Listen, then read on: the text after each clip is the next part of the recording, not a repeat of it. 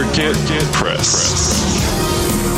どうものぶしこぶし吉村でございます。今日はスタジオに、まあ、念願悲願ようやくお会いできるということで 非常に楽しみにしております。はい特別ゲストの方、はい。い、らっしゃっていただいております、こんばんはアシスタントの八木ひとみです、えーこの時間は US ストックマーケットプレスお送りしていきますでは早速出演者の皆さんご紹介していきます、はい。えーコメンテーターとしてロボットホーム松園克樹さん。そしていつもはニューヨークの現地レポートをしていただいています松本英樹さんに今日はお越しいただきました。よろしくお願いいたします。お願いいたします。お願いします。あれいつからいらっしゃったんですか日本に？まあまあ前からいます。あそうなんですか？そうなんです、えまた戻るんですよね？えー、12月に入ったら戻り戻ってっていう形になる。そうです。まああの行ったり来たりしてるんで、はいはいはいはい。えーただまああのこっちにいる時でもあのニューヨークマーケットはずっとあ見てて。今日もこれから朝まではあ。お仕事と、で昼間は大体寝てますね、あなるほど。うん、何のために日本におるんか そうですよね でもさっきどうしてこの時期に帰ってこられるのかっていうお話を伺ったら冬は日本の方が美味しいものがあるっておっしゃってました、で逆に夏はね日本にいてもね汗かくだけじゃない。です暑いかから。異常な夏になりました。一応ニューヨークはね青森県とかそれぐらいと同じ気候なんでまあ日陰に入ればあの涼しいんで夏はまあなるほど。3か月ぐらいは向こうにいますけれども。どれくらいぶりなんですか？いや 結構9月に1回いてまたあの戻ってで春と秋は結構行ったり来たり。ああなるほど。で冬は日本にいる時間が長くてはあ夏はずっとニューヨークはパターンですね。ねええでもクリスマスシーズンは向こうで過ごされるっていうことですよねそうですねあの YouTube なんかをやっててですね。そのニューヨークの,、はあの景色とかはをあ。ビデオに撮ったりして紹介したりしてるんで、なるほど。でやっぱりねクリスマスの時期には 撮るものがいっぱいあるんで、はい。とりあえずあの時期はねやっぱりあっちにおらんとあかんやろうということで、ね。おしゃれ。おしゃれですし。いやだからどうですか久しぶりの日本の景況はって聞こうと思ったんですけど結構帰ってこられ てるんですよ。久しぶりじゃない。そうなんですね。は逆にその購買力向こうのアメリカの購買力とかっていうのは個人消費っていうのはいかがですか？あのですねそればっかりは分かんないんですよ、ニューヨークはニューヨークなんで、あはいうん、アメリカってねニューヨークとそれ以外っていうふうに2つに分かれるんで、ニューヨークに住んでる限りはアメリカ全土のことはほとんど肌感覚では分かんないんですよ、でも一瞬この番組でも出たじゃないですか。万引きが多いっていうあれも大都市だけの話ですよねはっきりニューヨークだとない。ニューヨークでもなんか結構ありますけども、まあ、ニューヨークは一応万引きしたらその罪になり捕まりますからね。う んあれはカリフォルニア州だけの話なんで。ああそうなんですねええ。まああれはもう手間やからと。あの。それぐらいの 罪やったらまああのただ多分ねあれ捕まらないと言ってもまあなんかありまなすよね。んかあると思いますよ。だからあのただリスクがねあの最終的に刑務所に入れられるリスクがないとか裁判を受けなくていいとかっていうのでやってるだけの話であっまあペてナルティはもちろんあるでしょうね。あると思いますよそれは。今日はなのでそのニュニューヨークだけじゃなくてそのアメリカ全土を見るためにどういったその経済指標を見ていけばいいかっていうことをですね、この後松本さんにゆっくりとお話しはいしていただきます。た。よろしくお願いお願いいたしまますこの番組は次世代のプロ級投資アプリムームーを展開するムームー証券の提供でお送りします。US Market View. えさてアメリカ市場寄り付き前のプレマーケットを見ていきます。えーダウなんですが、小幅な上昇ですね。3万5192ドルでの推移となっています。えーそして SP500 もこちらも小幅高4563.00。ナスダック0.4%程度の上昇1万6050 1.25ということに、あこちら、ナスダック100ですね、えーなっております。えっと、いずれも小動きということですね、ニューヨークダウ SP500、小動きでのスタートとなっております。松本さん、今日はどういうふうに見たらいいですか今日は何もないでしょ何ももう誰もし何仕事してないですよ感謝さんの前の日っていうのはやっぱりね、早い人はもうこの前の週末から休み取ってますしでもう水曜日になると本当に誰もいなくなりますから、はいえーまあ、そういった意味ではもう、えー金曜日も一応マーケット開きますけれども、まあ、あの半日で終わりますから。はあ。あれなぜ開くかっていうとアメリカの、まあ、証券マーケットかあのね、取引市場は4日間連続して休んじゃダメと。あなるほど。そのためだけ。そういう決まりがあるんですよ。やっぱりマーケットの流動性っていうかね、うん、あの何かあった時にマーケットがちゃんと吸収しないとダメなんで、4日間連続はダメと。3日までは OK と。で3連休ね土日月っていうのはあるんですけれども4日間はダメなんでその度に空いてる。なるほど。かつて1回だけ4日間以上休んだのは9-11の後。あの時は1週間あのなくなりましたけれどもそれ以外はやっぱその決まりがあるるんで、しゃあないから金曜日も半日だけ開けましょうかっていうことで開けてるだけですね。ってことは、まあ、これが今週は続くって感じですね。小幅に上がったり。ずっと、あの、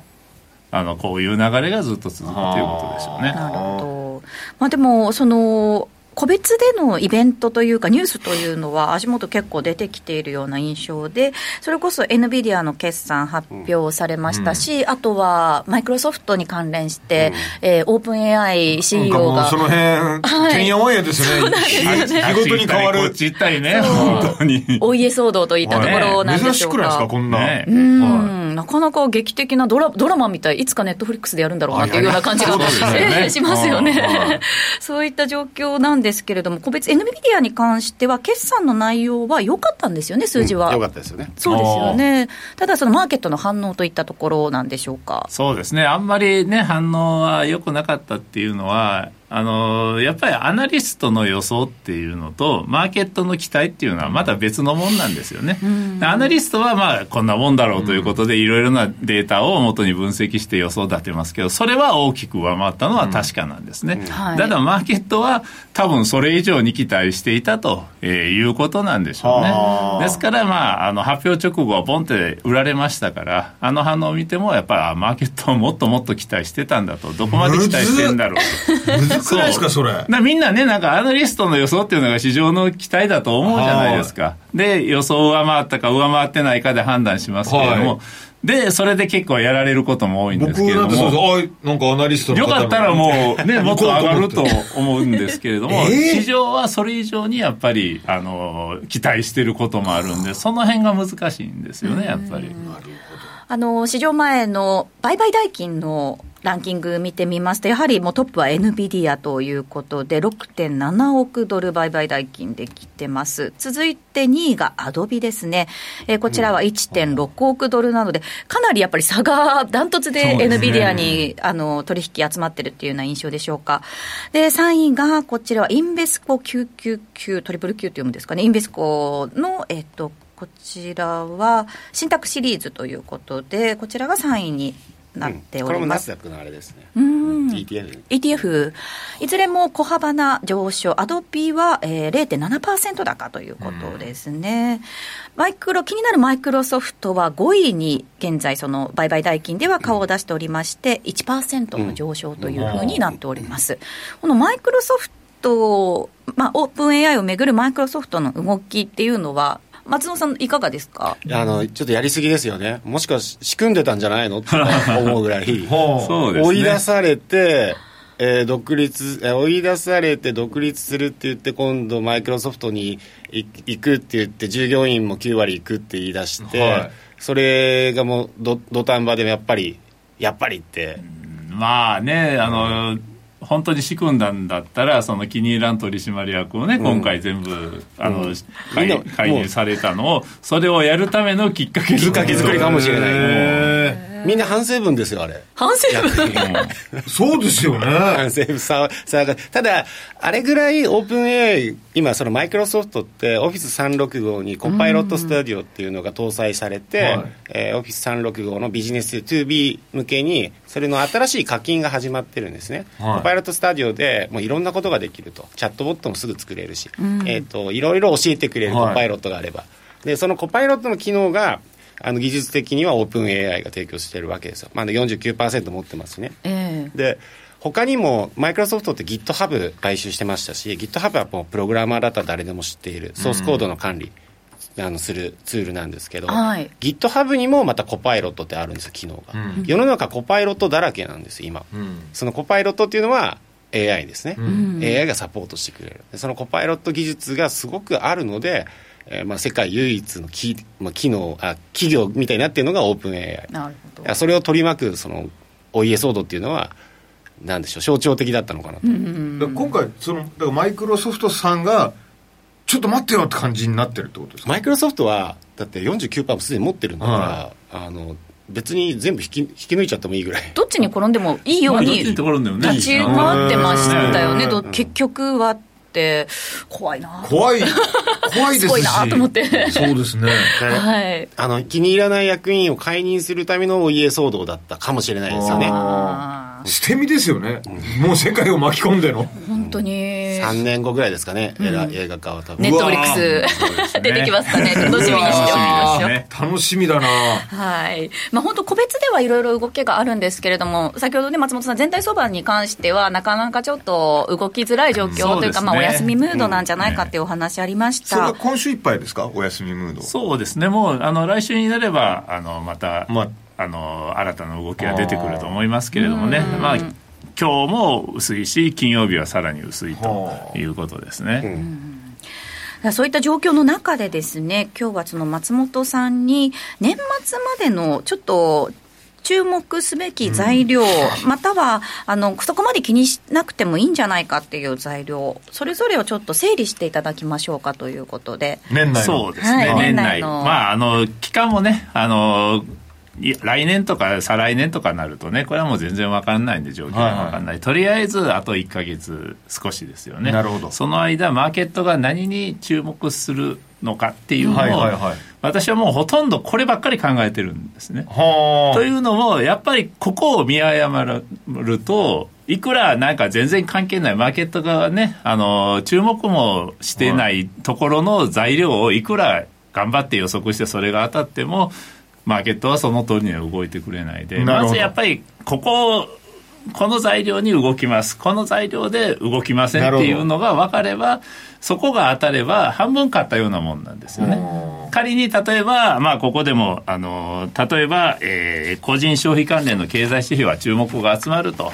えーいうふうに書きましたけれども、まあ、個人消費関連の経済指標が良いと思って、あのまあ、それにベットしてても、悪かったとしても、はっきり分かるわけですよ、あ間違ってたっていうのは、そういう意味では、やっぱりまず、マーケットが何に注目しているのか、自分が何に注目しているのかを、まずちゃんと整理することが、まあ、あの特にあのファンダメンタルズでトレードするとき、マクロ経済で経済指標で取引するときは非常に重要だと、そこはまあちゃんと言っておきたいんですね。じゃあもうマーケットが何を見てるか見てるかって今月いうの、そう、それはね、あの誰もわかんないですから、はい。まあ、あの推測でしかないんですけれども、で、えーまず無視していい方から言ってみましょうか。無視していい。マーケットは見てないよマーケット見ていないよっていうか、見てそうで見てないよと。まず FRB の金融政策。わゆるえ？って思うでしょ？まあそれが狙いなんですけれどもえー、いね。やいやこれなんかもうずっと見てると思ってましたよいや、見てますよ、もちろん。はいでも多分もう FRB は次も利上げ見送りでしょうと。だからもうこれ以上材料にしても仕方がないということで、まあ、あの、もうあんまり反応しなくなると。えーまずそういうもんなんですよね。ええだから、あの、例えば、じゃあね、利上げ見送りです。当たった。じゃあマーケットどう動くんですかって言っても、多分分かんないんですよね。なるほどもう本当に全部が織り込まれたっていう織り込み済みってやつなんですねそうなんですね。それと同じようなのが消費者物価指数、物価動向。これももう今、あの景気もとりあえずピークと、え金利ももうピークに達したと思います。なんか10星3つぐらいついてますよこれ利回りは おっしゃる通り。5%までいって、うん、でももうこれ以上上がらないと。金利も上がらないと、まあ、もちろん状況がガラッと変わったあの別ですけれども、今の経済指標とか経済状況で見ると、物価指数の消費者物価指数も、えー上がらない、でじゃあ、ここから劇的に下がるかっていうと、多分それもない、だから、あんまり材料視できなくなるというのが、まあえーこれなんですよね。まああの長期金利が再び上昇基調を強めるんじゃないかっていうそういうことを言ってる人もいますけれども、だから金利動向も多分もう材料視されないと。え？本来であれば株式市場を見るときは金利動向っていうのはですね、一番やっぱり重要視すべきことで私もずっと 追っかけてたけども。ちょっと前までは10月末なんてね、それに振らされてましたからそうですね。でもまあ動かなくなったら材料視しないんで金利上昇とともにこの番組が生まれました生まれましたからね。あの時はひどかったですね、本当にね。ずーっと私もなんか金利上昇には気をつけろ、気をつけろと言ってましたけれども。でまあ12月はとりあえず12月はもうあのいいんじゃないかと。で、あとは商業用不動産っていうのもですね、懸念材料視している人も多いですけれども、はい私も危ないとは思ってます。ただ、12月じゃない。なるほど、もうちょっと後だなと。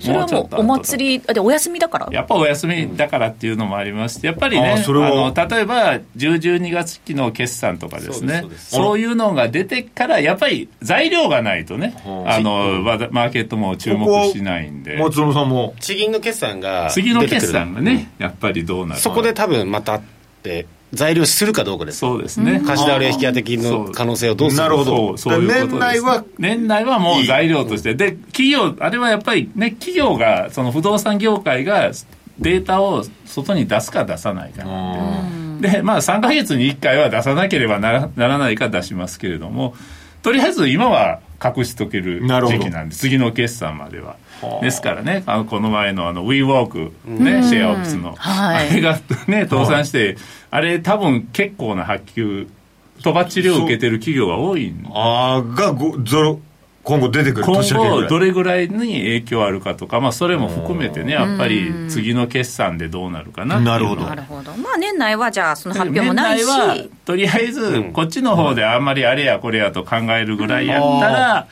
えー。なるほど。なるほど。次の注目すべき材料助かります。見ておきましょう。もう年内これはもう無視してきますよ。無視して、で、えー注目すべきき材料としてはやっぱり個人消費、これねクリスマス商戦ありますから、はい。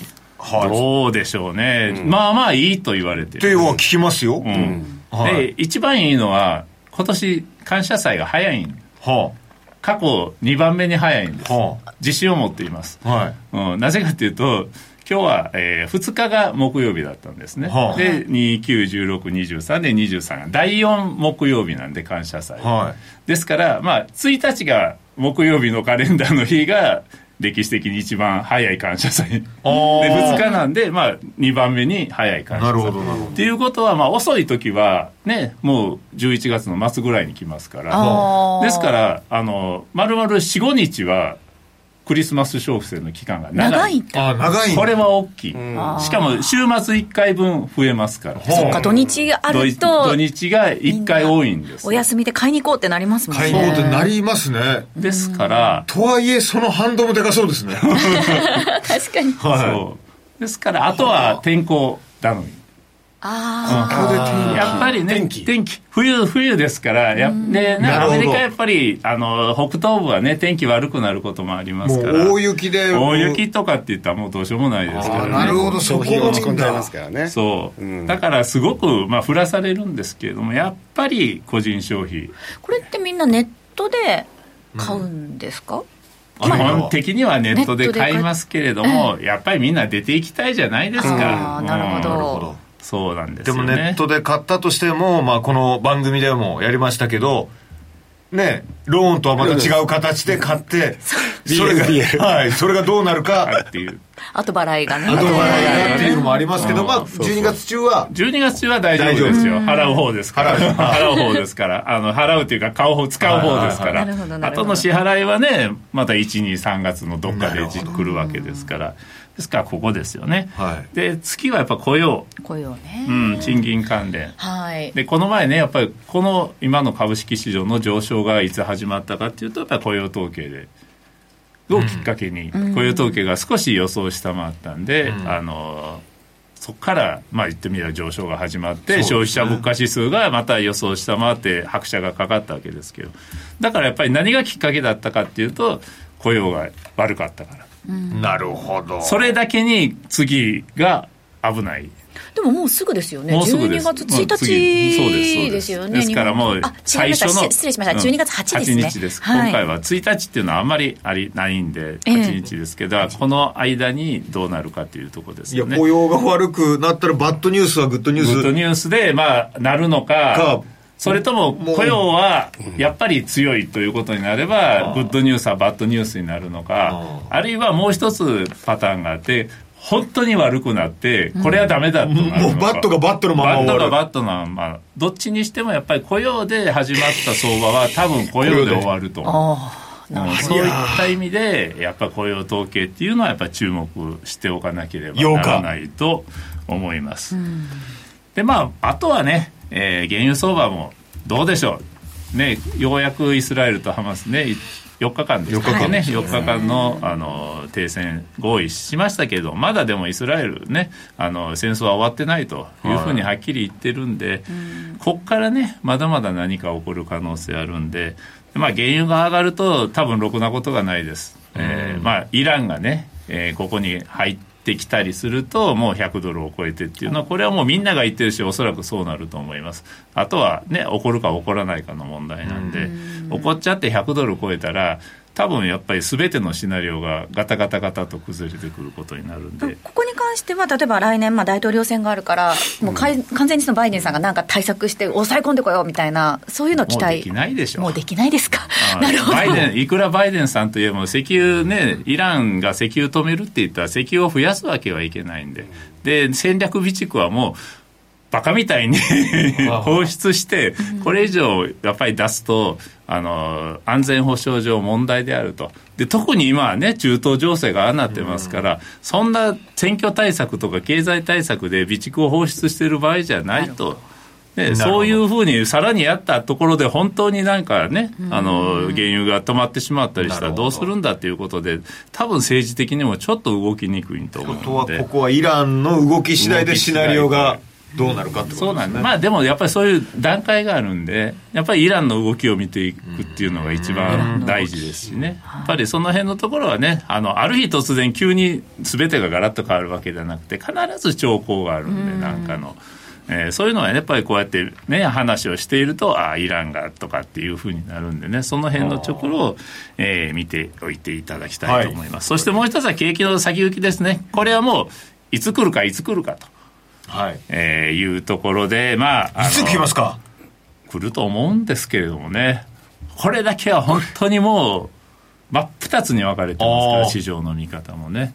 景気は悪くなるんだと。私も景気は悪くなるんだと。悪くなる派、悪くなる派です。で悪くしようとしてたじゃないですか。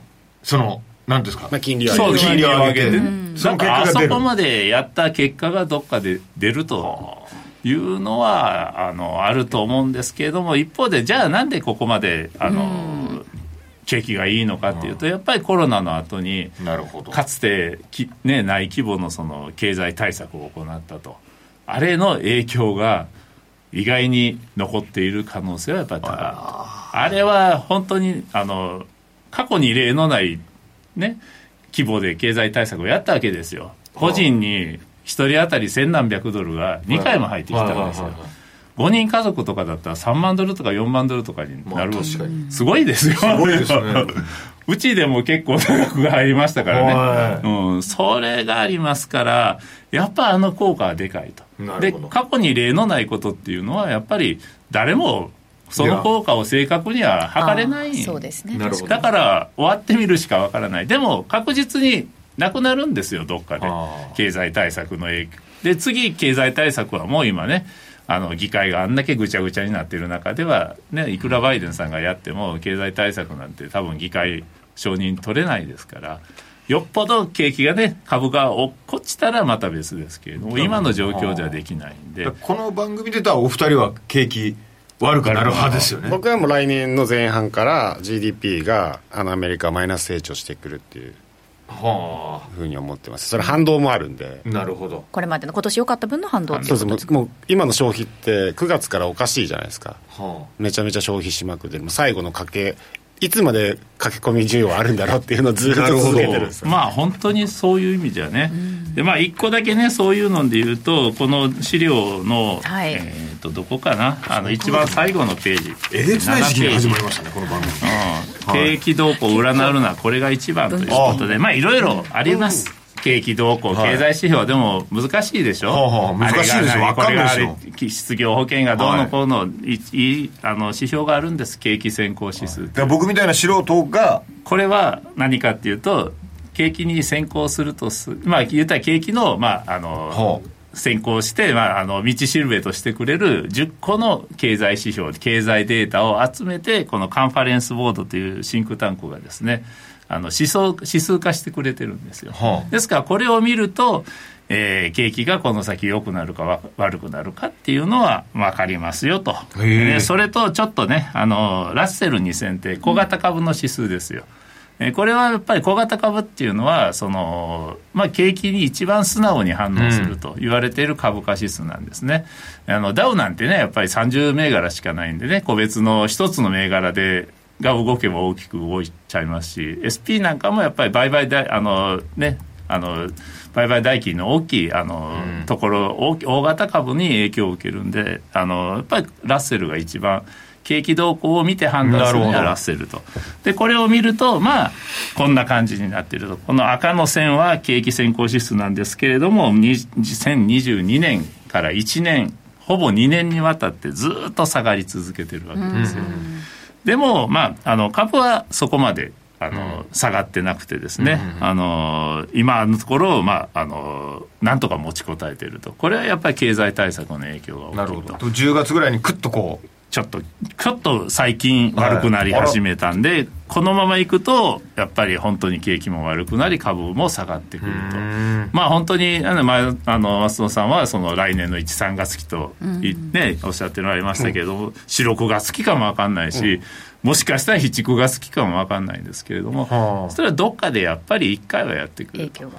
うん。ということですね。そうです。だからやっぱり景気動向っていうのは今後もあの気をつけなければならないし、まああのね、いろんな経済指標はいいのが出たり悪いのが出たりしますけれども、とりあえずこの景気先行指数は見といてください、うん。これはずーっと大事。悪い、大事。で大事。これそのミシガン大学もあるんですよ。ミシガン大学はもう無視しても僕はいいと思ってるぐらいですけどね。は景気先ぜ行。あの全然違うんですよ。数が。いなるほど。サンプルの数がサンプリングの数が全然違いすぎるんで。こじゃあこれのカンファレンスボードの景景気指数景気先行指数はやっぱりあの便利です。非常に便利です、でまあこれが悪いということは将来景気が悪くなるということですからどっかの時点で、はい。でもねタイミングだけはこれは分かんないんですよ。分かんないけどもまあいつ来るかっていうのが分かったら苦労はしないんですけれども、来るのはかなり。金来る来ますよとい。うことですね。よしこれを見よ アメリカ市場寄り付き前のプレマーケットですが、3指数揃って小幅高での推移変わっておりません。ここまでは US マーケットビューお届けしました。ムームー証券からのお知らせです。投資家の皆様、金融情報アプリムームーをご存知ですか？金融情報アプリムームーは、ナスダック上場企業のグループ企業であるムームー証券株式会社が提供する次世代の金融情報アプリです。ムームーアプリの一番の魅力は、世界中の様々な情報、ビジュアル化された分析データをリアルタイムで確認ができる点です。即時性の高い情報で投資家を徹底サポートします。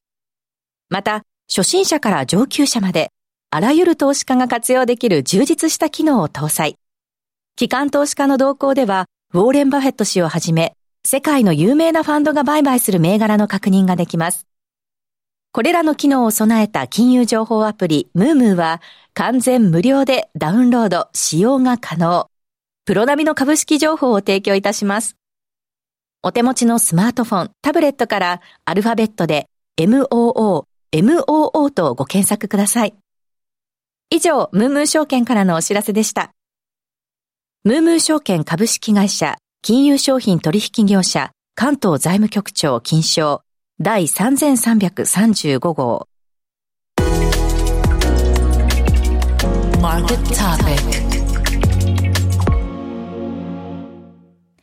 ここからは US マーケットトピックのコーナーです。押さえておきたいテーマ、話題、そして個別銘柄について松園さんにお話伺っていきます。今日のテーマがですね、水中ドローンでどのように世界が変わるのかということなんです。水中ドローン。そうなんですよ。吉村さん、水中ドローンっていうのういやは。聞いたことないですね。普通のドローンだったら番組とかでも撮影で使ったりとかしますけど水中ドローンっていうのはまだ？でドローンもいろいろあって今その空中ドローンだと窓の掃除に使われたりとか、はい。ドローンの活躍する産業って結構発展してき来てますよね。なんか確かに。荷物届けてみたいな。荷物もそうだし橋の点検とかトンネルの高いところの点検とかをあのカメラを使ってやるとかね。あと農薬の散布とか、はいはいはいはいそうですね。そういうふうに発展してきてるんですけど水中ドローンっていうのにあの真面目に取り組んでるっていうのがこう今世界の重要な資源争いとかで大事になってくるんですよ。まあ、その排他的経済水域って日本は6位ですし1位はどこかって言ったらまあアメリカなんですけど、排他的経済水域の海中の資源っていうのを考えた時に、まあ、そこには石油もあるだろうと。レアアースもあるだろう、まあ、ちょっとまあ別の番組でお話した金もあると、ゴールドもあると、まあ、そういうことで海中こそあの最も難しいし、まあ、宇宙よりも難しいんじゃないかって言われてるぐらい難しい分野ですね。だけど資源は馬もうめちゃくちゃあるここには確かにあると。取りようないですよね。水圧だなんだとかいろんなこと考えると。いけないですもんそこにでその水中ドローンでも2種類あって ROV って言われてるケーブル付きのドローンと,、えー、と AUV っていうのがこの自律走行型のドローンなんですよ。自分で行く感じ。あのーお掃除ロボット。はいああルンバ、はい今、はい。そうそうブラックフライデーで今安いんで。は 買った方がいいかも、はい。あのマッピング技術があってドローはあ。ンドローンの中に。例えばお掃除ロボットだと部屋の中のマッピングデータっていうのをなんとなく自分で把握して、それで推定行動をやるんですよ最初はなんかいろんなところにぶつかってなんか計測してますよね、そうそう。で、ん。それが使われてるのが、えっと、アマゾンの倉庫とかで使われてるのも同じようなあ技術です。あなるほどなるほど。それの水中版っていうのがあるんですね、はい。AUV っていうやつです、で今回ご紹介するのはそのノーティカスロボティクス社っていう、あのノーティカスロボティクス社。えっとティッカーシンボルが KITT あじゃあ上場してるんですね。スパック上場なんですよね。なんかスパック上場って結構社名とティッカーシンボル違うから。あの箱で上場して、あの事業会社を買収するんで違うんですよ。もう去年一昨年ぐらいにアメリカでめちゃくちゃ流行ったイメージがあるんですけど、最近あんまり聞かなくなりましたよね。これは、えっと、スパック指数も指数あるかな？スパック上場が多い時ってこうけ結構景気がもうあ新興市場がバーッと盛り上がってる時なんですよ。なるほど。イケイケの時イケイケの時、まあ、今今新興市場ちょっとあれなんであれですけど。でも確かにこういうなんかノーティカスロボティクス社とかこう新しい水中ドローンっていう新しい技術に、じゃあちょっと注目が集まってた時期時期ですに上場したってことそうですそうですねです。そうです。でこのノーティカスロボティクス社が、えっとまあ、資源なので、まあ、ブラジルの石油会社これ F1 のスポンサーとかもやってたすごく有名な企業があるんですけどあの PBR ですね。ティッカーシンボル PBR あのペトロブラスっていう石油会社でもう高配当銘柄で日本人も結構うん。皆さん大好きなんじゃないですか。でそこと提携したんですよ、今年かな、あ。6月かな。確か。あらそんなところが提携するわけですか。提携する。んです何で提携するかって何だと思います？え？なんで提携するんだろうその石油会社がいや F1 のスポンサーもやってるからなんか走らせるんじゃないですか走らせる。走らせる水中水中レース。これはあの当然その資源なんですよ。石油資源なんですよ、この辺りちょっと松本さんもあの詳しいと思いますんで松本さんペトロブラスの。ペトロブラスはねあのピンときましたねこの話を聞いて。本当に打ち合わせの時も言ったんですけれども、今ねあの OPEC がずっと減産してるじゃないですか、はあ。サウジが一生懸命減産してなんとか石油価格を押し上げようとしてるんですけれども、需給結構緩み切りで原油も下がってるんですけど、はあなんでかっていうとアメリカとブラジルの生産が増えてるんです。ほう。なぜかっていうとアメリカはシェールオイル。はでブラジルも海底油田が結構いっぱい取れる。う。でこの2つが、まあ、あの一時90ドル近くにまで上がった時に採算が取れるっていうことで生産を増やしたんですよ、でもまた下がってきたから多分またポシャると思うんですよ、ほう。あのシェールオイルも海底油田もコストが高い、ううんでもシェールオイルは一時期すごいブームになりますよねあれは。あれはなんであんだけブームになったかっていうとそれまで取れなかった。シェールオイルって本当に石油を普通のやり方で取って取って取り尽くしたところをさらに乾いた雑巾をギュッて絞り出すような形で石油を取るそれぐらい難しい技術をまあシェールの技術開発でできるようになってでだから取り尽くしたところなんでそこに石油はあるんであの技術さえあれば取れるぞということで一大ブームになってみんな我も我もっていうふうに石油を取りにかかったんですよ、分かってたんですよ。石油があるのは分かってた。分かってる、技術力がなかった。でだから技術革新が起きたからシェール革命が起きた。でブラジルもやっぱり今悪戦苦闘してるわけですよ深海油田っていうのは。ことはこのこれがもしうまくいったら、シェールと同じようなブームになる可能性はあるとね。それをしたいがためにこの水中ドローンとの開発がもうそうなんですよ。必要。だって海底にあるのは分かってて分かってるんだけどどうして取れる？さらに調査を進めるためにどうしようとか。そのためには海中に行かなきゃいけないじゃないですか。まあ、海中に住むことはできないからドローンに行ってもらって採掘をやってもらう採掘の機械とか全部設備をねそこで作る。組み立ててくれたりとかする可能性もある、あら。そうなんまあ昔普通は海底油田っていうとまず櫓を建てるとこから始まるんですよね、はいはいはい。あのまあ言ってみればそれぐらいのとこでしかできないわけですよ。あるいはプラットフォームって言って船お船のはいそういう基地なんかをやって、はい。はいはい映画とかで見ましたよ。そこからビュルビュルってあのドリルをはい下ろしてやるしかないんだけれども、でもドローンではあもしかしたらガラッとやり方が変わるかもわかんないですね、でこれで、えっと、日本だと深海っていうあの深海探査船の深海、はい。深その名も深海、はい。あと地球1号とはかあるんです。それじ日本の場合はジョグメック。あとジャムステックっていうあの経済産業省の下のあの企業ですね。企業だ、はああ企業じゃない独立共済法人がやってるんですけどね、はアメリカの場合はこのノーティカスロボティクス社。がやっている。で、えっとまあ、もちろん海底には油田もあるし油田があるというかガスもあるし今度レアアースもあるし、えっと海中にはさらに、えっと海中熱水鉱床熱水鉱床っていうのはマグマから噴き出すあの温泉の水、はいはいはい。温泉の水っていうのは金が含まれてるからその金を取り出したりとか。熱水鉱床が上がってくるとそこにはあの鉱石巨大な鉱石金の鉱石とかあるんで、まあ、それも全部深海なんですよ。でもあるっていうのは何となく分かってる。もう分かってるす。すでに分かってるそれをどう取りに行くかっていう。どうやって取ろうって、取るの難しいから諦めてたんですよ。ただこの技術の発信 AI の発達によってあることを推定することもできるようになったしあの自律型で動ける。どうやって動けばいいのかも分かるようになったんで、ここでブレイクスルーが起きるとさっき松本さんが言ったようなもうシェール革命が。革命が起きるんですね。シェール革命の次は深海油田革命ですよ。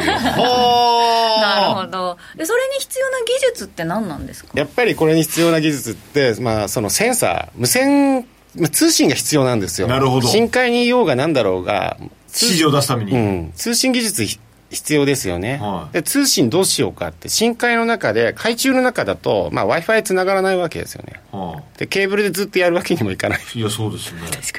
どうしようかっていうことで、えーいろいろ技術は無線の技術っていうのが進んで開発が進んでる、例えばその京セラ日本だと京セラの可視光レーザーってあるんですけど可視光レーザーで集中的に、えー集中放火させて通信する。光ですか？光で通信す。るへ光は水の中でも確かに。いけるんだ。でこれは、えっと、すでにどういうことが起きてるかって宇宙ではスターリンク衛星っていうのが地球の周りに8000機今8000機かな？9000機かな？8000あの私よく大好きだから昨日もスターリンクをね、あの見見るとおっしゃってましたよね。アプリで。見たかったのにあの昨日ラジオ中だったんで見れなかった。仕事中に見ようとし始めるんで。でスターリンク衛星は衛星コンステレーションって言ってバラバラになった衛星間の中で衛星間通信をやってるんですよ、それをどういう技術でやってるかっていうとレーザーですよね。レーザー。通信でやってるピシュッと。うん。レーザー通信でやってるし、えー、と真空状態だからめちゃくちゃ速い、はいはいはい。超速い、その技術っていうのが海の中でも光なら大丈夫でしょ。なるほなるどほどね。で使えるんじゃないっていうことでどんどん開発が進んでる。それが起きるとどうなるかっていうと自動で海中ドローンが通信 w i f i ポイントに自律的に動いてあここなら通信つながるねこのエリアとかが可能性として。なるほどなるほど。はじゃあつながりにくいとこに行ってでもまたあの報告のために戻ってきたりとそれぐらいのことはやるわけですね。あもうそこはできてる。できてる。うんなるほど。面白いな。そそのそ推定で w i f i ポイントはおそらくここにあるだろうとかやってじ動くこともできるんで。なるほど。だからこれが起きると、まあ、とんでもないことが起きるんですけど海底資源においても起きるし今後どうなるかまあ他の世界では量お魚の量とか、はいはいはい。お魚の量は今、えー鳥の群れを見て、はいはいはい。えーそこにソナーを当ててベテランの勘ですよソナーですよね。ベテランの勘ベテランの勘ですよ、はい。それはいらないんですよもいやね、自動で、えっと、そうですね、あの、完全自給型のあの太陽光エネルギーとか水素エネルギーとかで自動走行をずっと巡回しているようはいなはいはい。船があって、それらが、えっと、センシングして海中にいるドローンに連携して自動で魚を囲取ってきんでて？取ってくる。ドローンの追い込み量みたいになってる ドローンが追い込むんですよ。すごいなそれはそういうことは可能で、これの実験っていうのは全然日本でもできるんですよ。なんでかというと、法律がないから。なるほど。はあ。なるほど。港湾法っていうのはあるんで、港湾のところ、あのそこでは泳がせらあのドローンで遊べないんですけど、どこだって今、海中ドローンなら遊べるから。なるほど。あだから空よりまだ全然規制は緩いっていうことですか、何もないです水中は。何もないんじゃないですか？何もないです、ないです。海面はあるかもしれませんけどね船の走行海面はダメ、えー海船としてはダメなんです。海中にはない。海中になったらもう。うんなるほどね。そうだから僕も早速買って、あの買ったんですか？長崎に行って海中のドローンでそう魚釣りしようと思って。ドローンで？ドローンで魚釣り。ドローンで魚釣りってこれ結構面白いです。よ YouTube 結構上がってます。どういうことですか？ドローンで魚釣りアメリカだとドローンでマグロ釣ってましたよ。え？それなんです。ドローンえどうやって釣るんですか？ドローンで先端にあの、はいそういうドローンが今出てるんですよ。道具アタッチメント付きのドローンが出てるんですよ、アタッチメントがあってここに道具をつけられるようになってる。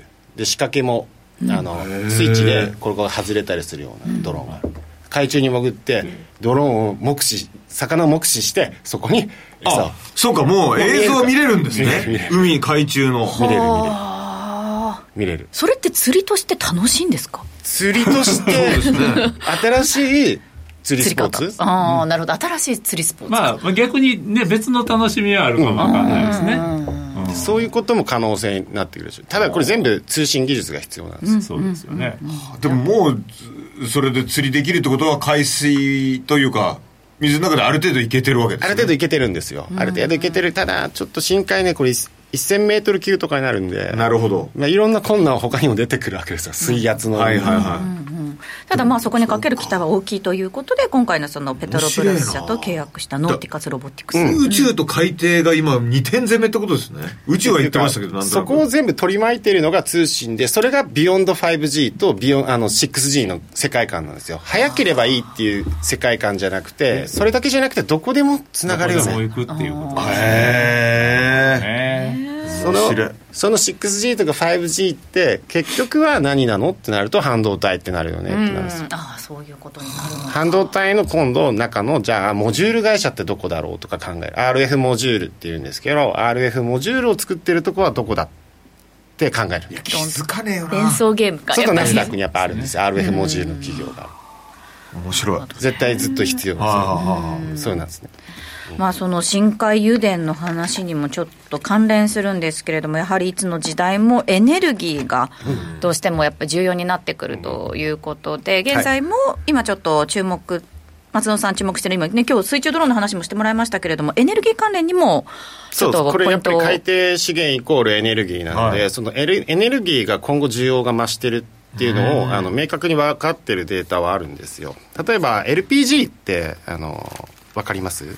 LPG まあプロパンガスはいはいはい。あのはいはい。ボンベに、はい。家庭のベンボンベに、はいはいはある都市ガス今皆さん都市ガス使われてる都市ガスは天然ガスなんですけど、うん LNG を使われてます、で LPG っていうのはあの主に中東からあのサウジアラビアとかかはいはい。らずっと輸入に頼ってたんですね、そこがですね大体2016年を契機に一気にアメリカになりました、いほう。逆転しました、はでこれはなぜかというと2016年にパナマ運河が拡張したから、あ。はタンカーが通れるようになった。あなるほど。今も取れなかったんですね。取れなかった。だからアメリカがめっちゃ輸入でき輸出できるじゃんってなって、はい。日本どんどんどんどんなんか依存変わったんですよ。ガガーッと中東から。中東からの依存度よりもアメリカに軸を移した全然アメリカが80%ぐらいあります。よ、えー。多分トランプさんの功績も大きいと思います、ね、なるほど。2016年、そっか。あそっかそっかちょうど大統領になったトランプさんででもうエネルギー関連の規制がガッと緩みましたから、ああそれで。これで LPG がそういう状況だから、アメリカのその LPG すごいんですけどじゃあ LNG はどうなのってなる、LNG っていうのは天然ガスを液化したもの、で LNG を液化するにはマイナス162度が必要なんですよ。ほ LPG はあの42度なんで少ない。はあのライうんとイージーなんですけど、はい。で LNG は通常例えばヨーロッパだと、えーパイプラインよく聞くじゃないですか、うん。はい。パイプラインで天然ガスのまま送ってるわけですよ、はい。でロシアはいろいろあったから今送れなくなって大変だってなったじゃないですか、うん。でアメリカは実はカナダからパイプラインでもらってたわけですよ、うん。であのなんかよくよく考えるとここ重要な商売になるなっていうことで彼らはあの LNG 化するための設備を作り出したんですよ。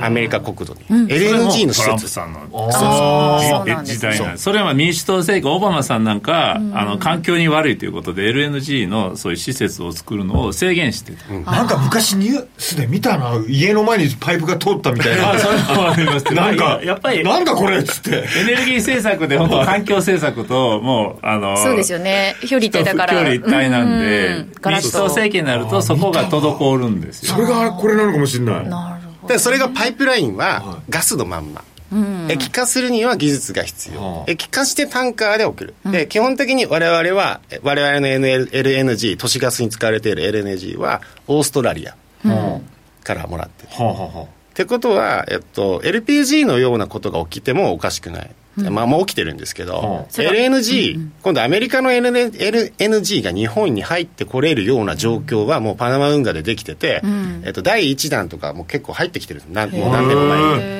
でこの設備工場がどんどんどんどん立ち上がってくると LNG 関連っていうのは天然ガス関連っていうのは、まあ、取捨選択しながらもあのやっぱり売上高が上がっていく。日本がどんどん日本は世界3位なんです確か消費は。LNG は。これから大変ですよでも LNG, あの LNG は、でロシアのねあれがあってヨーロッパガス足らないんだから、ヨーロッパが今買い漁ってるわけですよ、え取り合いになるってでことですよね。これはダメだって韓国とか東南アジアの国も買い漁ってるやばいやわけですよ、ね、ばいやばいって、日本多分一番のんびりしてる。どうしたんの？でもアメリカのその設備が完成したらその供給が増えるってことですよね。もうしてるし、我々は輸入をもっと増やせない。増やせない、でもアメリカがどこに売るかはアメリカそう。そうの。あそうか。だからアメリカにすいませんってずっと言わなきゃいけない。すいませんだから そこはもう交渉ですもう羊羹持って。そのうん羊羹持っていお願いいたし企業レベルじゃなくて国家レベルなんで岸田首相が羊羹持っていかないと。いかないとダメですよね。本当に。でこれアメリカの半導体が伸びたのも5年6年前の日本の政府の政策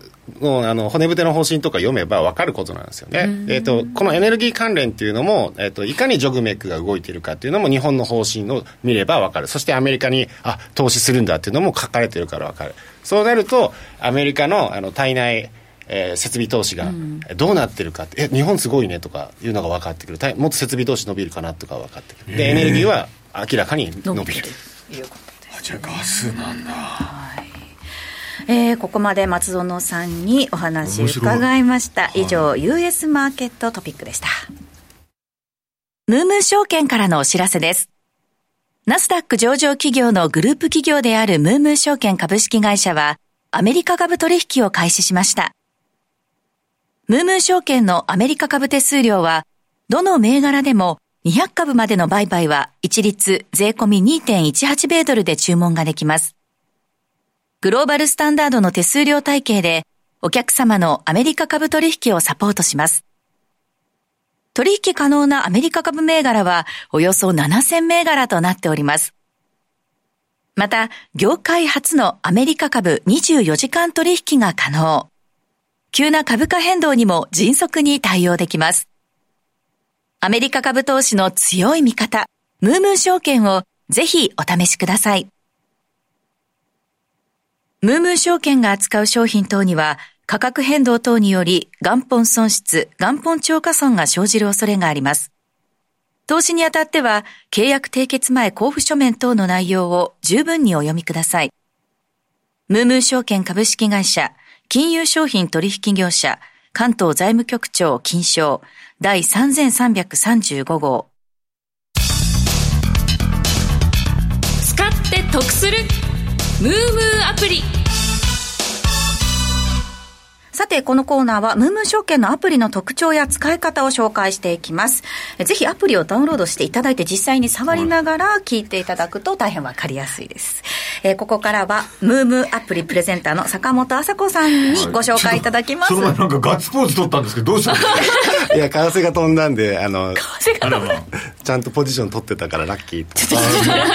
ごめんなさいちょっとあの。えっと、ドル円ってことですか？ドル円あの失業保険の前に僕ポジションがっつり入れた。はい。後でじゃあちょっとそ のあたりもしっかり伺っていきます。まずはムームーアプリのご紹介から、今日は今日はですね、ムームアプリの分析機能、市場縦玉分布をご紹介していきます。はい。はい、株式市場には新高値は買いという相場格言がありますよね。これは強い上昇トレンドであることが多く、売り圧力となる損失を抱えているポジション、いわゆるしこり玉も少なくなっている状況であることから言われています。このしこり玉は株価の上昇を妨げる抵抗線となることもよく知られていますよね。はいさて、今日紹介するムームアプリの分析機能、市場縦玉分布は、こういった縦玉の状況が分かる機能になっています。その特徴としまして、まず、株式の分布状況をモニタリングして、サポートラインとレジスタンスラインを確認することができます。はいそして、売買注文の約定価格ごとの価格分布を確認できます。これは売買のタイミングの見極めにとっても便利になってきます。では、詳しく、ムームアプリの画面で見ていきましょう。皆さんも画面見ていただけると幸いです。まずは個別銘柄を開いてください。個別銘柄はい。今日は NVIDIA で見ていきましょう。大丈夫でしょうか？はい。はい。の NVIDIA はい、NVIDIA でいきます。NVIDIA を表示していただいたら、チャート画面から下にスクロールしてください。そうするとすぐに市場縦玉分布の項目が出てきます。ほほほほほはい。すぐに。私読み込みに失敗しますわ 追いついてください、吉村さん。スタジオ電波悪いんですよね。懐中だなんだって言ってる場合じゃないですよ。ここにね電波電波をくれと通信が。なんだここ。じゃあ、あの、大きい画面でいきましょう。はいはい。はい。ねはい。こちらの詳細というところをタップしていただくと、縦玉の収益率や平均コストはもちろん、含み損が出る縦玉の平均価格の抵抗線、そ含み益が出る縦玉の平均価格の支持線などが一目でこう分かるようになっています。また、縦玉分布の下にオレンジ色で表示してあります、ランドスケープというのをタップしていただくと、はい。チャートと合わせて表示することができます。はあなるへそ。こういった縦玉の見える化機能というのもね、ぜひ皆さんに利用していただきたいと思います。どうでしょうか、わかりやすい大変わかりやすいですね右と左で一緒に見ることができはます。あはあ縦玉分布とチャートのはい。しっかりと電波なかったですか？電波なかったから途中から聞きましたよ。私はここまでいける自信がないですね。その 途中が全く分かんないんで。後で坂本さんはいしっかり教えてください。ただい縦、て。市場縦玉分布というのを覚えていただければ。私一本しか経ってませんね。悔しくて。優先にして。はい では、ここまでがですね、今日のあの、ムームアプリの分析機能、市場縦玉分布についてご紹介になります。実際にね取引されてる方はこの市場縦玉見て、はい。ちょっとこの辺りで入ろうかとかっていうのをしっかりね。結構大事なんですか、ここ抵抗線あるなとかで見るんですよ、これ分かりやすいですよね。ね、大変わかりやすいので、ぜひ皆さんご活用ください。えー、ここまで坂本さんにご説明いただきました。ありがとうございました。ムームー証券からのお知らせです。ナスダック上場企業のグループ企業であるムームー証券株式会社は、アメリカ株取引サービスを提供しています。11月1日から12月5日までの間、ムームー証券はアメリカ株投資応援キャンペーンを実施しています。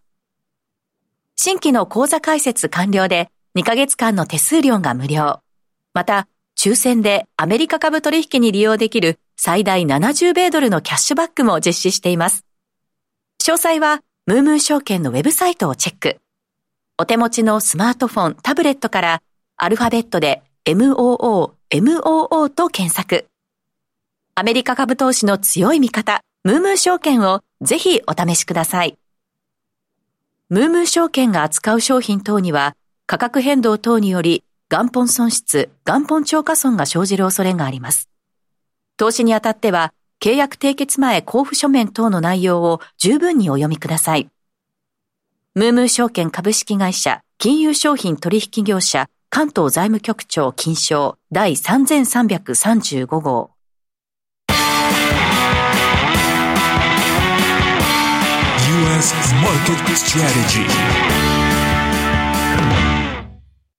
えー US マーケットストラテジー。このコーナーはアメリカ市場の今後の投資戦略考えていきたいと思います。えーここでですね、先ほど原油のお話ありましたけれども、OPEC が、えー22日、加盟国と非加盟国の産油国で作る OPEC プラスの閣僚級会合など延期すると発表しています。延期の理由は明らかにされてないんですけれども、この開催延期の発表を受けまして、22日の WTI が一時前の日から、えーおよそ4%下落して、1バレル74ドル台になったというニュースが入ってき揉ております。めてるんでしょう多分、揉め多てる。分揉めてるんでしょう。そうですね、OPEC プラス、仲悪いですからね仲悪いっていうか。仲悪いけどね。がねえっとやらんとあかんとは思うんですけどもね、まあ、あの30日に延期されるということなので、えーこのあ先のニュースというのもね、まだちょっと注目していきたいところなんですが、まあ、まずは一報を受けて、えーが下落しているということです。さあ、そしてさっきガッツポーズしてた松園さん、為替ですね、えー現在149円30銭台でドル円推移しているということで、これまたちょっとドルそうそうそう高に結構いってますね、なんかはい。一回リバウンドしたのが147円15銭付近で、まあ、そこで、えー、と50%戻しの、えー、149円50銭あたりが抵抗かなと思ってたんですよ。で38.2%戻しの148円90銭台に入ればあのとりあえず絶対買おうかなと思ってたんで、はい。まあ、それを順次あ昨日も実は あのラジオで言った通り、ええ。あの147円30銭でがっつり買いましたよっていうのをそうですね。の通りもう一回追加買いをしてた感じですね。これはなんかあの動きっていうの？はこれね、ええ。失業保険がそうそうそう。20万900って、また20万9000件って、また下がったんですよね。か新規失業保険これは申請件数が雇用統計、雇用の先行指標とされてるんで、困難が続くと、ますます次の雇用統計、結局また上振れする可能性は高いと。だから為替は、あのドルま高たに動いたっていうこの発表の直後はで逆に一緒に出た耐久財はね、あの結構下がってるんですよね、うん5%以上下がって、予想以上に下がってるんで、これは悪い材料だったり、景気は悪くなるけど、雇用だけは強いっていう、あんまり良くないパターン。ああよくない、やっぱり雇用が強いと賃金上昇圧力も高止まりするんでインフレにつながる。一方で景気だけが徐々に徐々に悪くなっているどういうのはあんまり良くないパターで、ね、この前の雇用統計も15万人の、ね、農業の増加なんていうのは悪くはないんですよね、悪いっていうのはマイナスになったりとかね、あ8000人の増加しかなかったっていうのが悪い数字なんですよね。15万人増えるっていうのは全然悪くないんで、ーなるほど。でこういう失業保険の数字が出るとやっぱりまた次は20万人超えるのかなと雇用統計が。ー。っていうふうに思っちゃいますよね、思わせるようなデータだったっていう。が出てきちゃったっていうことなんですね。そういうふうになっちゃった。感謝祭の前っていうちょっと特殊事情もあるんですけれども、そうですね。えちなみに先物の動きなんですけれどもこちらに関しましては、えー先物ですね。ちょっと本当電波悪いですね。ちょっと、今読み込み中になっておりますけれども、えーまだ小幅高ですね。いずれも3指数先物小幅高での推移となっておりますえーさて番組そろそろお別れの時間が近づいてまいりました、この番組は次世代のプロ級投資アプリムームーを展開するムームー証券の提供でお送りしました。吉村さん今日もなんかたくさん盛りだくさんの内容でしいやたね盛りだくさんでしたねもう一回聞きたいぐらいですね。よく分かってないところが。YouTube に上がってるえーオンデマンド配信ではい。ぜひ皆さんチェックしてみてください。松本さんの携帯が人の電波を取るんじゃないかっていうぐらい今までないぐらい我々電波が悪かったちょです電波問題がねあ解そうい。う決しなくちゃいけないということそうですよね。すごいね。はい。ということで来週までにはちょっと電波問題改善したいあおと思います。願いしますよ。えーここまでの相手は平成のぶしこぶし吉村さん、そして松園さん。ゲストは松本英樹さんでした。皆さんありがとうございました。どうもありがとうございました。また来週お耳にかかります。お願いします